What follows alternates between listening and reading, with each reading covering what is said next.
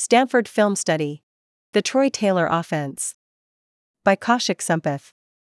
This installation of Stanford Film Study will take a brief look at new Stanford head coach Troy Taylor's offense. While the boundaries between offenses in college football have become more permeable over the past 15 years, coaches still have their own tendencies and philosophies they hold dear. Taylor is no different, and he will bring a distinct offensive identity to Palo Alto, California. The days of heavy personnel groups with fullbacks and extra offensive linemen are likely coming to a close for the Cardinal. With Taylor at the helm, Stanford will incorporate more air raid and spread concepts into their playbook.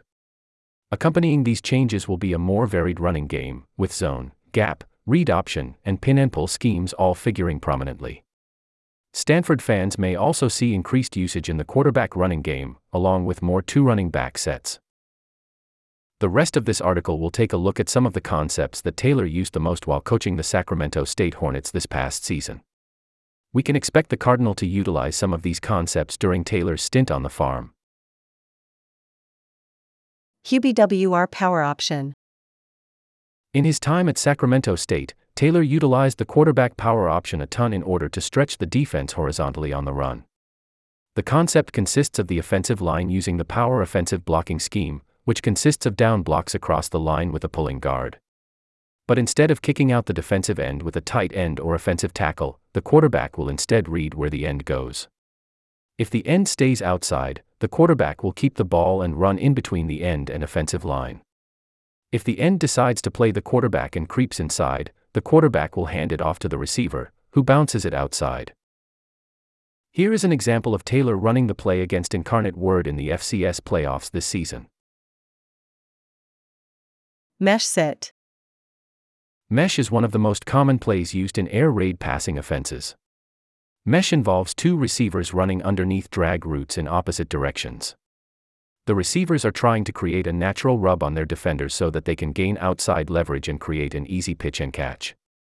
In man coverage, receivers will keep running their shallow drag routes while in zone coverage, they will sit in the open space.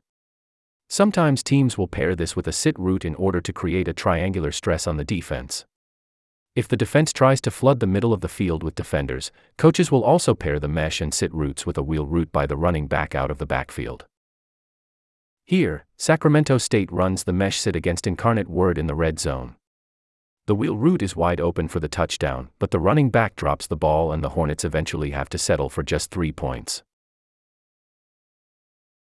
GT Counter. GT counter is similar to the counterplay discussed in an earlier installation of Stanford Film Study, but instead of just a guard pulling, there is a guard and tackle pulling around to take on the linebackers on the play side. In order to keep backside defensive ends from over pursuing the play, Taylor will often employ a flip tag, which means that either the quarterback or running back will run opposite the play side toward the defensive end. This can be run as option play to read the backside edge player as well. Here is an example of the Hornets running GT counter option with a flip tag. Y-Cross. Y-Cross was featured on an earlier installation of Stanford Film Study, but you can expect to see it featured more in Stanford's offense under Troy Taylor. Y-Cross tries to get an inside slot receiver or tight end in space, often against slower linebackers.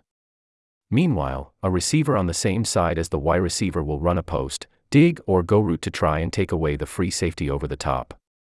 The other side of the formation will try to run a high low concept of some kind. During this play, Sacramento State tight end Marshall Martin, 16, runs the crossing route and breaks in toward the middle where there's a lot of green ahead.